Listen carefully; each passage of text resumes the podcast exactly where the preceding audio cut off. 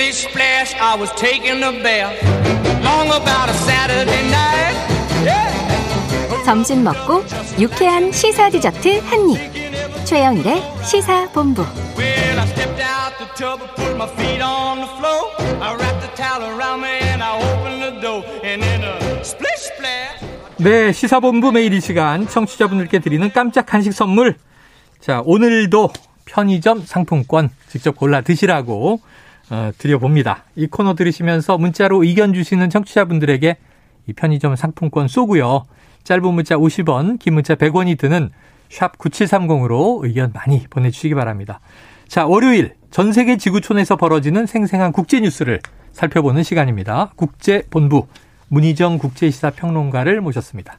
어서 오세요. 네, 안녕하세요. 야, 이슈가 많은데 이게 좀 엄중한 것도 있어요. 네. 미국에서 어, 자국민에게 러시아 여행 금지령을 내렸다. 그렇다면 이게 걱정되는 게 우크라이나 침공 문제 네. 현실화 가능성이 높아진 겁니까? 글쎄 아직까지 현실화까지라고는 얘기를 못 하겠지만 네. 지금 미국이 우크라이나 주재 대사관 직원들에게 어.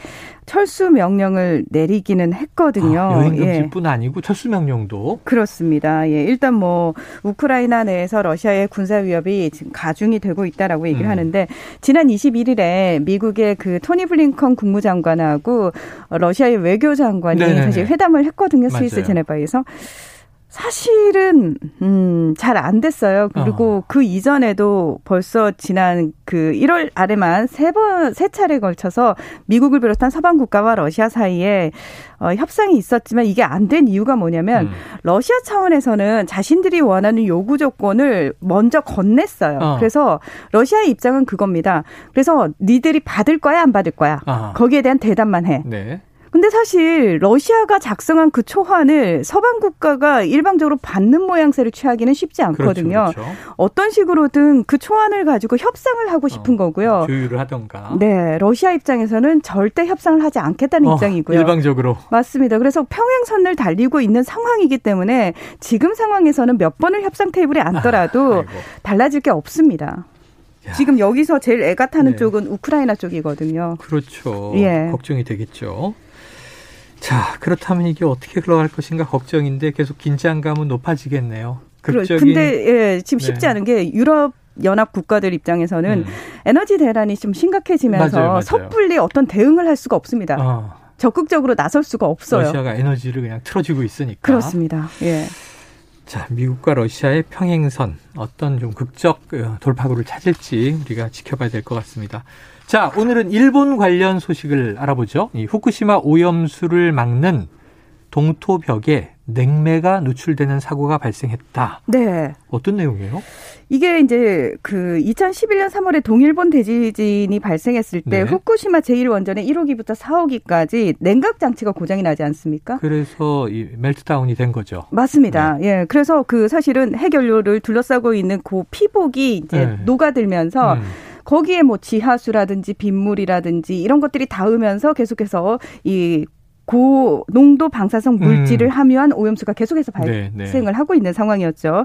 자, 이걸 막기 위해서 2016년에 물이 흐르는 통로를 영하 30도의 얼음벽으로 차단하는 일명 동토벽이 어. 설치가 됐습니다. 얼음벽, 그래서 동토벽이군요. 그렇습니다. 자, 그런데 어 이게 이제 지난 16일에 후쿠시마 원전 운영사인 도쿄전력이 살펴보니까 이 냉매인 염화칼슘 수용액 보관 탱크 4기 중에서 2개의 수위가 내려간 것을 어. 발견한 거예요. 네. 그래서 탱크 수위 변화를 딱 근거로 보니까 약 4톤의 냉매가 누출된 것으로 추산이 되고 있습니다. 어, 그럼 지금 말씀하신 게 방사능 누출을 막으려고 한 건데 네. 이게 냉매가 유출돼 버렸으면 또 방사능이 밖으로 빠져나와서 심각한 피해 발생하는 거 아닌가 우려가 되는데 네. 어떻습니까? 일단 도쿄 전력 측은 누출된 염화칼슘 수용액이 유해 물질이 아니기 때문에 어. 환경에 미치는 영향 없다. 그리고 냉매가 누출되더라도 동토벽 자체가 녹기 시작하기까지는 수개월이 걸리기 때문에 음. 지하수 유입을 억제하는 기능은 그대로 유지가 되고 있다. 뭐 관 일부가 손상됐을 수 있는데 우리가 손상된 부분을 찾아서 보수하겠다 이렇게 밝히고 있습니다. 네. 그런데 알고 보니 이 동토벽을 둘러싼 사고와 또 이런 우려들이 처음이 아니라고 하던데요. 그게 문제입니다. 네. 지난해 11월에 이미 동토벽 일부에서 온도가 0도를 넘는 상태가 계속이 됐거든요. 이게 아, 무슨 얘기냐면 동토병인데 온도가 0도로 넘어갔으면 10, 심지어 13.4도까지 올라간 어, 이제 있었어요. 냉각 기능이 없는 거잖아요. 그렇습니다. 그래서 그 부분과 관련해서 원인 규명과 대책을 마련 중에 이 사고가 또 발생을 한 거고요. 음. 2020년 1월에도 이 동토벽의 동결관 네 곳에서 1,600리터의 냉각제가 유출이 됐다고 발표를 한 적이 있습니다. 네.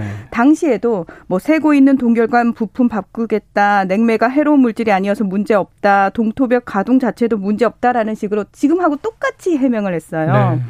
근데 이게 사실 이 과연 이 동토벽이라는 게 실효성이 있는 거냐라는 음. 얘기는 처음부터 계속해서 나오고 있는 아하, 상황이었거든요. 네네. 그런 와중에 반복 되고 있지 않습니까 사고가. 그렇죠. 그래서이 도쿄 전력의 해명에 대한 신뢰도가 떨어지는 게 사실입니다. 음. 애초에 만든 것 자체가 이게 실효성이 있는 거냐 하는 네. 원론적인 문제까지 제기가 된다. 이 심각한 것 같은데. 자, 후쿠시마 원전 사고라든지 또그 후쿠시마산 농수산물 등과 관련해서 일본 정부 맨날 안전하다 안전하다 근데 믿을 수가 없으니까 걱정이 많은 거잖아요. 도쿄 전력의 말도 믿을 수가 없죠. 네, 예. 특별전력 말도 믿을 수가 없고. 근데 오염수는 지금 유출하는 상황까지 흘러가고 있고. 자, 이런 가운데 일본 내 지진이 또 발생했어요. 네, 맞습니다. 22일 오전 1시 8분쯤에 일본 규슈 지역 미야기현 동쪽 바다에서 진원의 깊이가 45km로 분석되는 규모 음. 6.6의 지진이 발생을 어. 했습니다. 그래서 인근 지역인 오이타현과 미야자키현에서는 일본 기상청의 자체 등급인 진도 5 강이 강- 네. 관측이 됐는데 이게 이제 어느 정도냐면 실내에서 물건들이 쏟아지고요. 음. 전봇대나 건물 일부가 무너지거나 유리창도 깨졌고 어. 수도관 파열로 인한 침수 피해와 정전도 발생을 했습니다. 네. 근데 여기서 끝난 게 아니고 진도 1 이상의 흔들림이 22차례 관측되면서 네. 오전 9시까지 지진이 계속 됐다는 겁니다. 음. 그런데 일본 기상청은 이번 진앙 지역을 중심으로 앞으로 일주일간 최대 진도 5강 정도의 지진이 계속 재발할 가능성도 있다. 이런 예상을 내놨습니다. 야, 한번 큰 지진이 발생하면 여진이 이어지는 건 국내에서도 우리가 경험을 하니까 네. 이건 뭐 이제 이해가 되는 대목인데 걱정되는 게 뭐 이 불해고리, 환태평양 음. 화산대 이런 얘기들 보면 우리가 깜짝깜짝 놀라잖아요. 네. 이번 그 일본 지진의 진앙지가 대지진 지역에 속해 있다. 이런 보도가 나와서 좀 불안감이 커지고 있는데 네. 어떻습니까? 일본은 태평양판, 필리핀 해판, 유라시아판, 북미판 이렇게 네 개의 지각판이 접하는 경계에 어, 위치해 있기 네네. 음. 때문에 지진이 자주 발생하는데요. 어, 특히 이제 100년에서 150년 주기로 정기적으로 발생하는 난카이 해곡 대지진과 후지산 분화, 음. 또 도쿄 등 수도권 직하 지진 등은 일본 내에서도 미래에 닥칠 최악의 재앙으로 꼽히고 있는 부분입니다. 네. 그런데 최근 일본 지진조사위원회가 향후 30년 이내에 이 미야자키현 동쪽 바다인 휴 가나다를 진원으로 하는 규모 7 수준의 지진이 어. 발생할 가능성이 70에서 80%에 달한다고 어, 발표를 했는데 이 휴 가나다라는 곳이요. 난카이 해국 거대 지진 진원 지역의 서쪽 가장자리에 자리를 잡고 음. 있는데 이번 지진의 진앙지가 이 진원 구역 안에 속해 있는 어, 겁니다. 네네. 그래서 일본 기상청은 이 대지진 발생 예측 시나리오와 이번 지진 간의 관련성을 조사할 계획이다. 이런 예, 어, 내용을 밝히고 있습니다. 네. 아이고, 인접 국가인 우리가 봐도 걱정되고 무시무시한 대목인데, 야, 일본 기상청이 거대 지진 발생 예측 시나리오 관련성을 조사한다. 이 참 일본 사람들은 걱정이 많겠다는 생각도 듭니다. 자, 그런데 지금 또 재난이 있었죠, 이미. 지난 15일에 통가 이 인근 회조 화산의 폭발로 인해서 뭐 1만 킬로미터 이상 떨어진 페루에서도 영향이 있었다. 네. 이런 소식을 지난주에 전해드렸었는데요. 그 이후에 환경 비상 사태가 선포됐어요. 네, 그때 그 페루 해안에 높은 파도가 들이닥치면서 두 명의 익사자가 발생을 했다고 잠깐 전해드렸는데 네. 또 동시에 리마 북쪽으로 약 30km 떨어진 정유 공장에서 하역 작업 중이던 유조선을 이 파도가 덮칩니다. 어, 거기서 6천 배럴의 기름이 유출이 된 건데요. 아이고, 그런 일이 있었군요. 네, 워낙 파도가 높았던 탓에 최대 40km 바깥까지 기름이 퍼져 나가면서 축구장 270개 넓이, 음. 리마 주변의 해변 21곳이 오염이 됐습니다. 새들과 어패류 기름에 덮인 채 폐사했고요. 음. 이 지역 어민들 생계 터전 잃었습니다. 네. 페루 외교부는 피해 보호 구역만 따져도 18,000제곱킬로미터의 지역에서 동식물이 피해를 입었다고 발표를 했고요.